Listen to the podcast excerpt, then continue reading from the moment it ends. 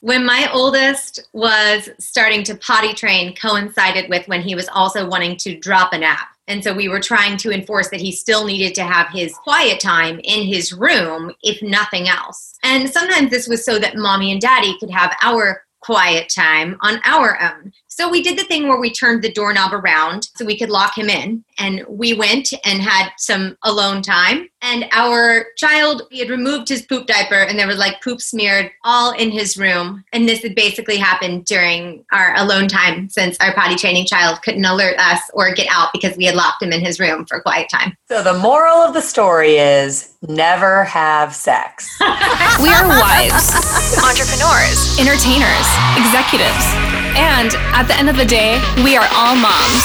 All at the same time and never in the same order. this is Hi, my name is Mom, a podcast about motherhood. Here are your hosts, Jen, Corey, and Kayla. Welcome to today's episode of Hi, my name is Mom. We've realized that over the course of our, this is going to be episode 21. Woo! Isn't that unreal? Oh my gosh, crazy. So, we've talked a lot about how we feel as moms and all the things we go through as moms. And today we want to talk about our kids. Everything is weird in the world and it's so stressful for us. And we've talked about how, like, oh, I don't want to be a homeschool teacher and how frustrating that is for us and, and how we're trying to work and do all these things. But what we haven't focused on yet is how that's affecting our kids. And so today we have a co host, a special co host, and it's actually my sister, Katie. Hi. So she is the mommy to two kids, my sweet little niece and nephew, um, Aiden, who is almost eight, and Kennedy, who is almost six. She lives in San Diego, so she's all the way across the country from me. And she's sort of my compass when I get really stressed out about the world right now. My sister has gone through this entire pandemic by herself. My brother in law, her husband, is in the Navy and he's been deployed since late January. Is that right, Katie? January, yeah. He's a badass, by the way. Um, he's the, he is the uh, CO of his ship, so he's super fancy. In fact, my husband always says like, "Oh, I just talk on the radio for a living," and my brother-in-law's like saving the world.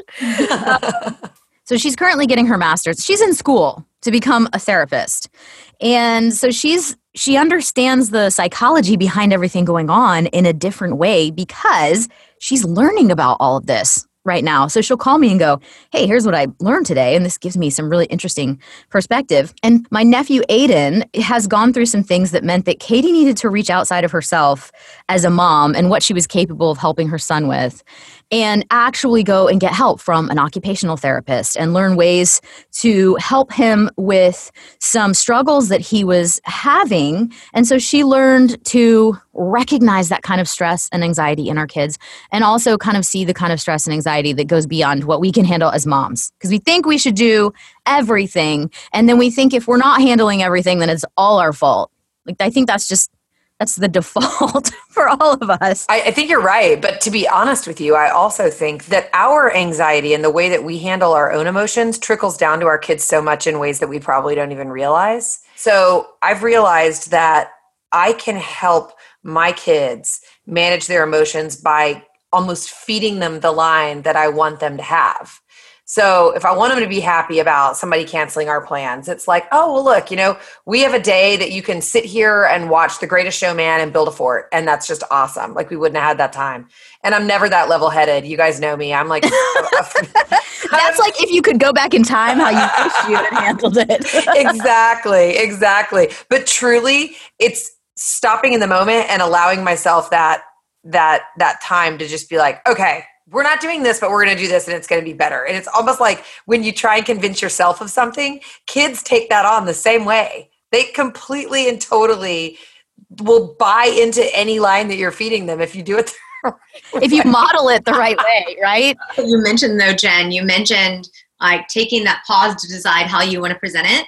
I think sometimes as moms we forget that while everything is trial by fire and i mean you know you could be reading all these books but you're typically reading them after something has happened because of a situation you needed a solution for like you know five hours ago we have to remind ourselves it's okay to step away and return to, to take that uh, pregnant pause and actually decide who we want to be as far as the handler in the situation. I've been trying and failing and trying and failing and trying and failing and trying and failing, mostly failing to implement that in my life. A lot of trying and failing. Because it's hourly. It's an hourly struggle here. It's not a daily or weekly struggle.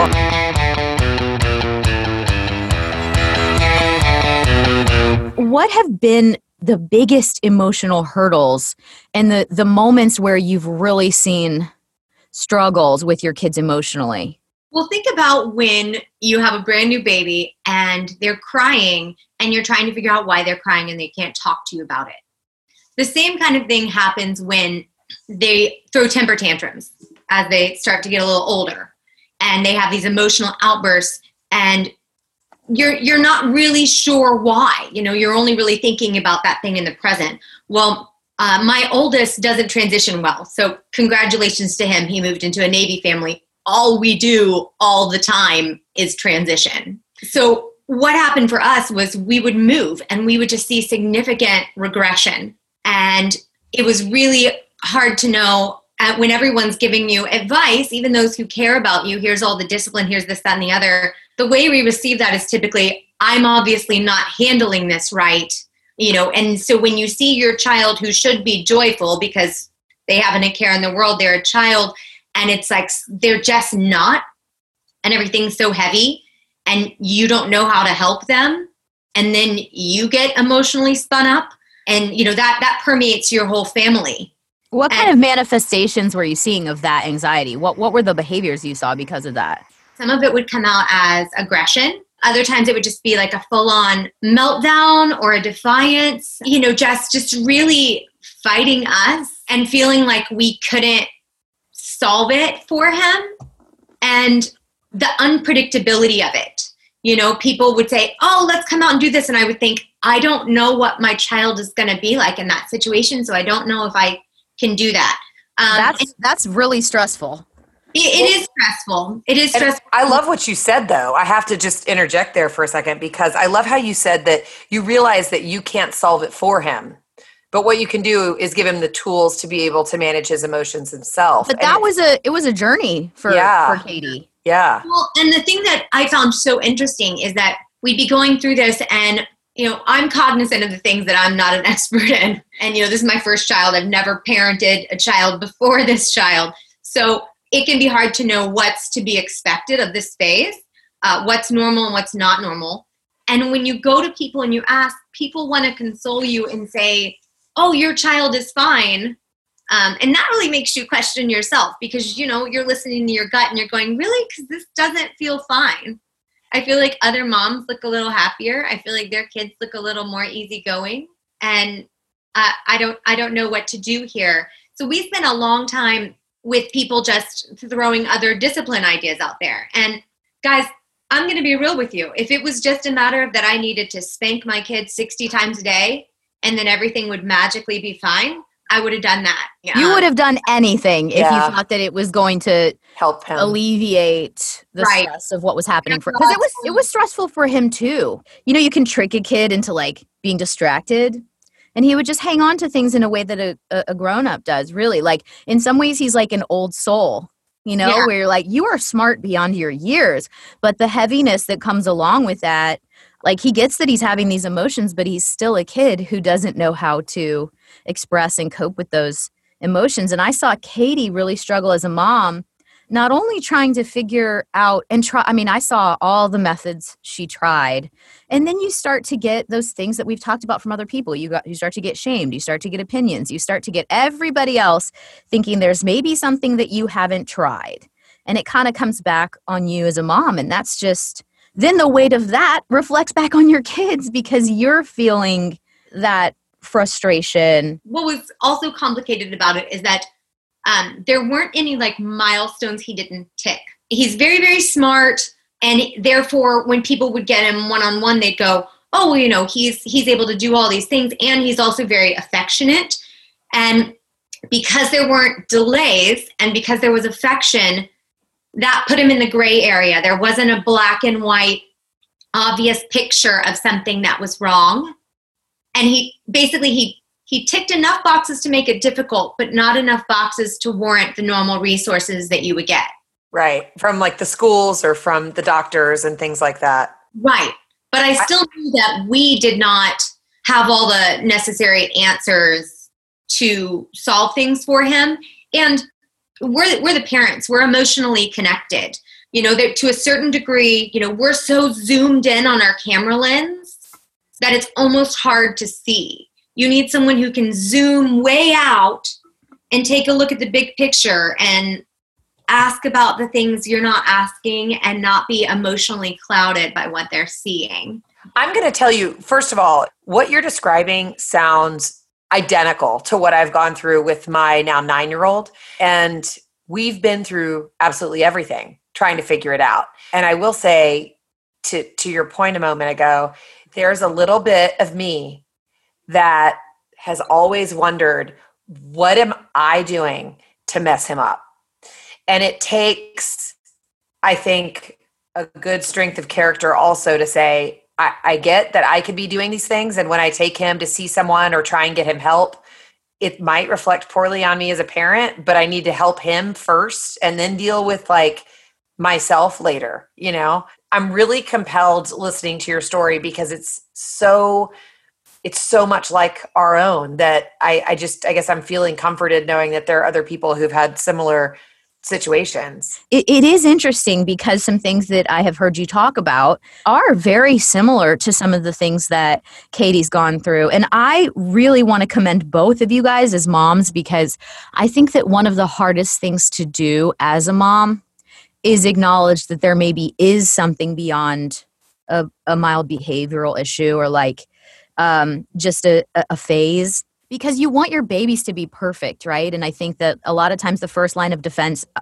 as moms for our kids is to become defensive. And then you also want to protect them from being shamed by maybe other parents who don't understand that there's a deeper issue. Right. Um, it's just so hard on so many levels and i really i really think it's amazing that both of you have really just like done whatever you need to do to help your kids cope in the best way that they can by giving them that opportunity to have it go outside of what you can do as a mom. I think that's a hard, hard step to take. Well, you know, just like you guys talked about with miscarriage being like the dirty little secret, it's kind of a secret. Like people are so worried about someone being labeled or someone knowing that something isn't just right that they don't talk about it. And I can't tell you how many times I've had conversations with people. And again, like with miscarriage, you start to talk about things and people go, wait, wait, I I deal with some of that.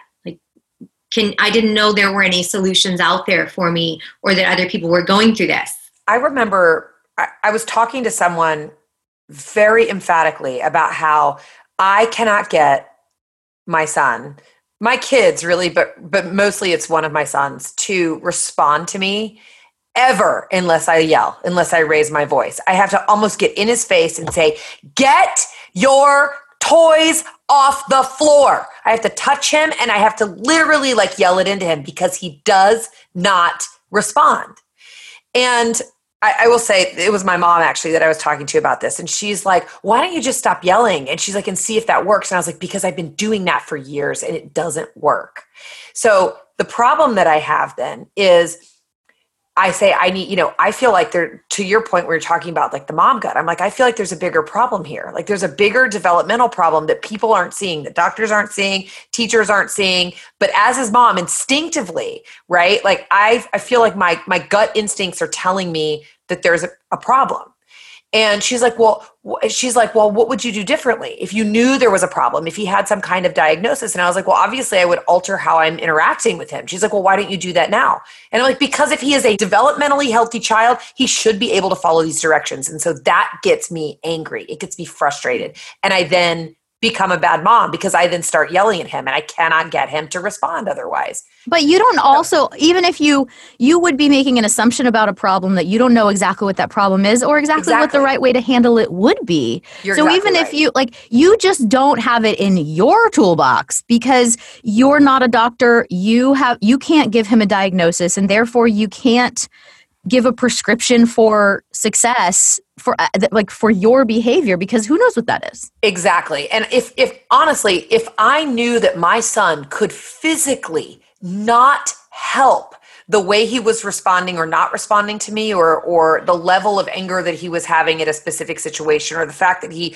will cry nonstop when something doesn't go his way if i knew that that within him there was something he physically could not control it would change how i interact with him think about uh, i mean as an adult i know if i'm in a bad mood if i can make some me time for some exercise i will be in a better mood on the other side of that right but as a child, they're not equipped yet. I mean, come on, they're adults. You can't have- be like, you know what, just go have a glass of wine. You'll feel fine after. we're adults out here trying to figure out how to self medicate for our anxiety. And yet we look at our children and go, well, what? You don't just already, you don't know how to handle this? Mommy just gave you a hug. You know, what's good? Yeah. When we lived in Virginia, we were having such a difficult time with Charlie learning how to kind of manage his emotions and work through things that we got him into some cognitive therapy. And I'm a huge, huge advocate of therapy on almost every level. I mean, we've we've talked about it before. I'm a marriage therapy advocate. I'm a fan of of behavioral therapy for kids, and you know, Evie's in feeding therapy. So for me, if I don't have the tools in my toolbox to help, it's like I know other people do. And one of the things that I will say came out of that um, that six months of therapy for Charlie was that his his therapist Ashley, who he absolutely adored, um, made this toolbox, a, a, real like toolbox for him out of construction paper. And every single page was a different emotion. And her method was anytime he had a problem that he didn't know how to solve, if his default was to get mad or his default was to cry or hit or whatever it was, and Charlie really wasn't a hitter, but that's neither here nor there.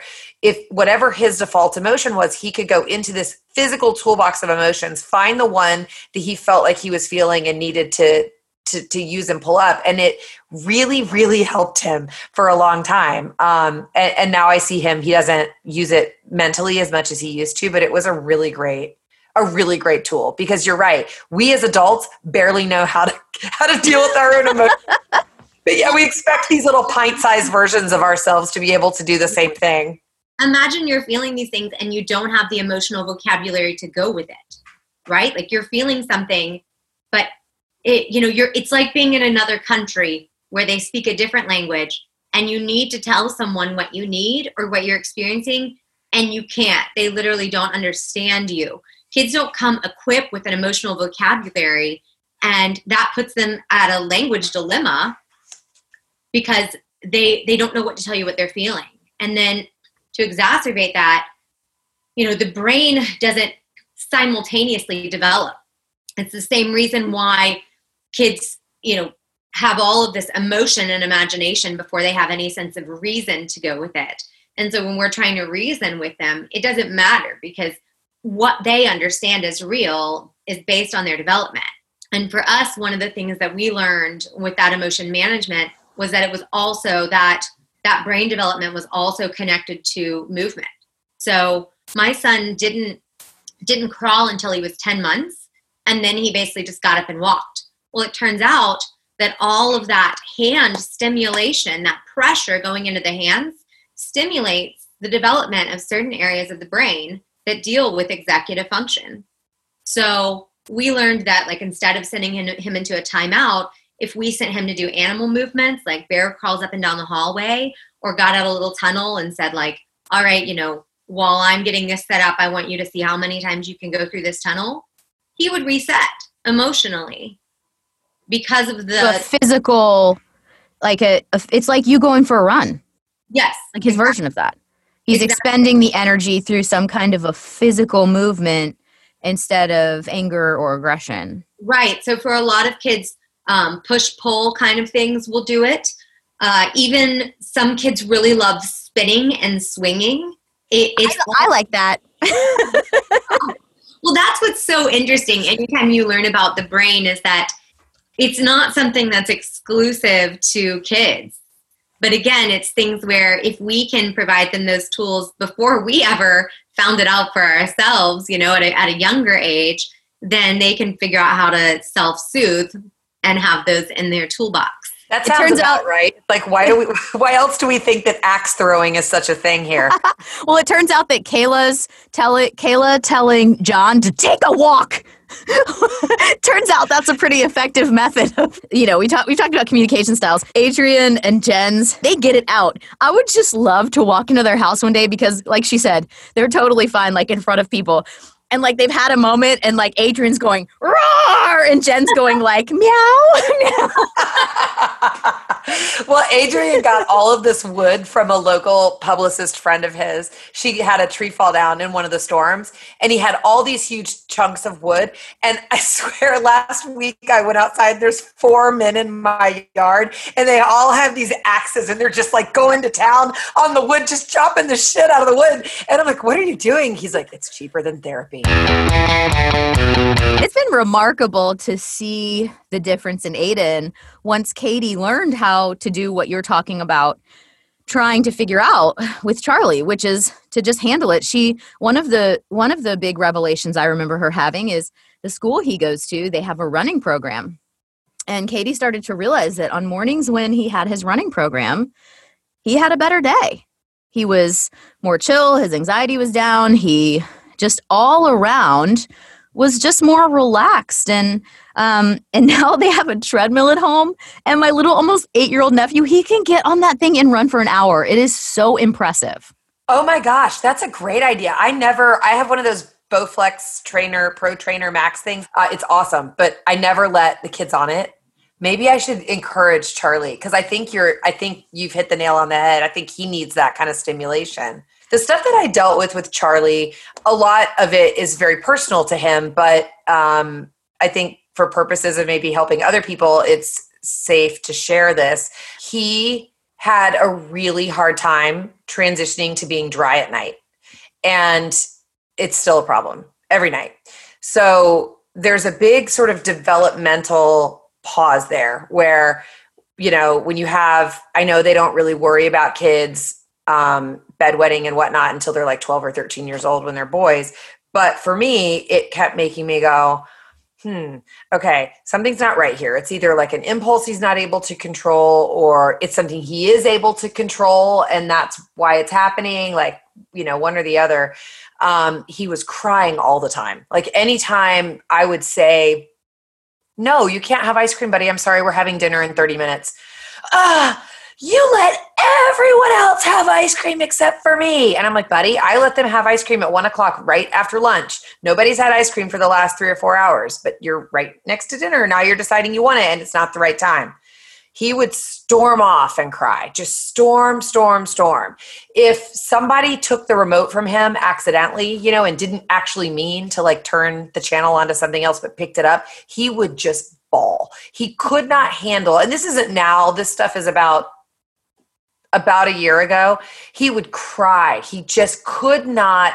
He his default was to whine and cry and stomp away. and the reactions didn't fit the situation Never. It was especially because you do have whereas katie was a first time mom Mhm. and had nothing to compare it to yeah.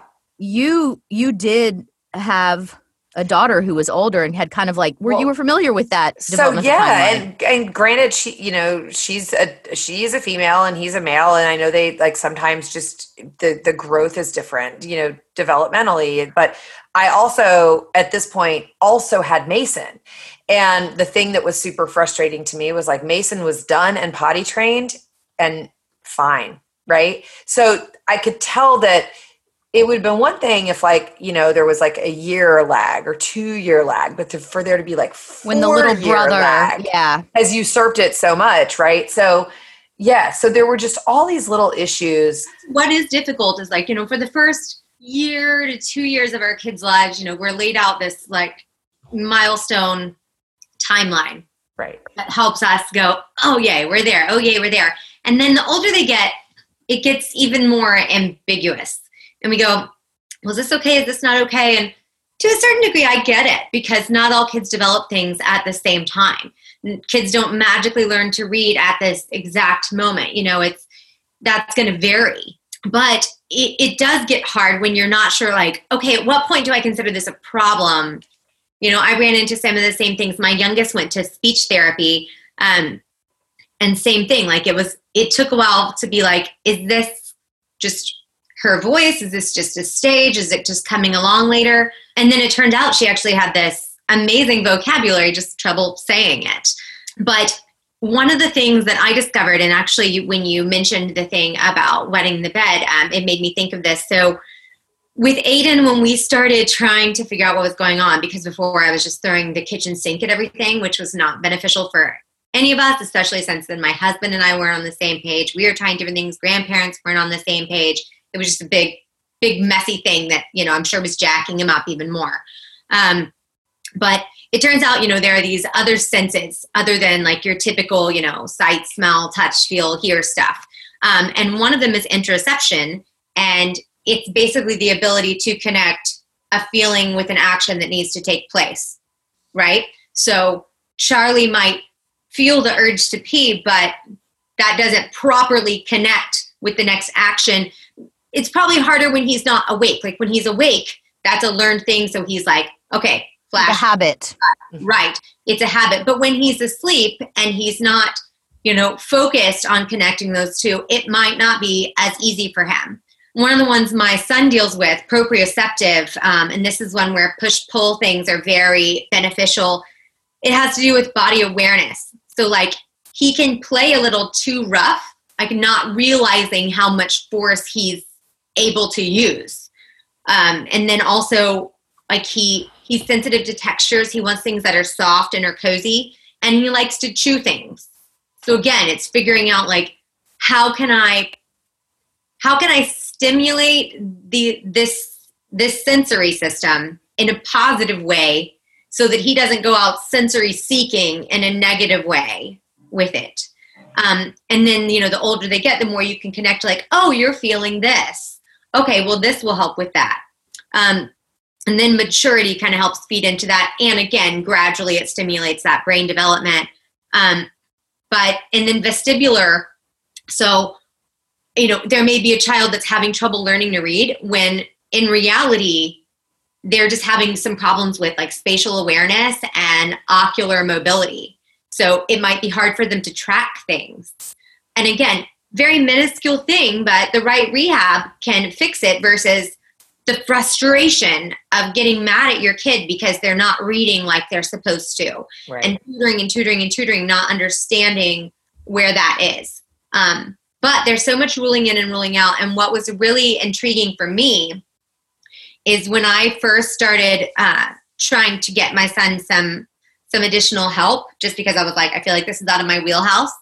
Um, the questionnaires that i would have to fill out took you all the way back to pregnancy, which there's nothing that makes you feel so good as being like, you, you that's right. I did feel stressed out during my pregnancy, but you know what? I'd had a miscarriage before it, so I apologize to this baby that I was nervous as hell about you when you were in utero.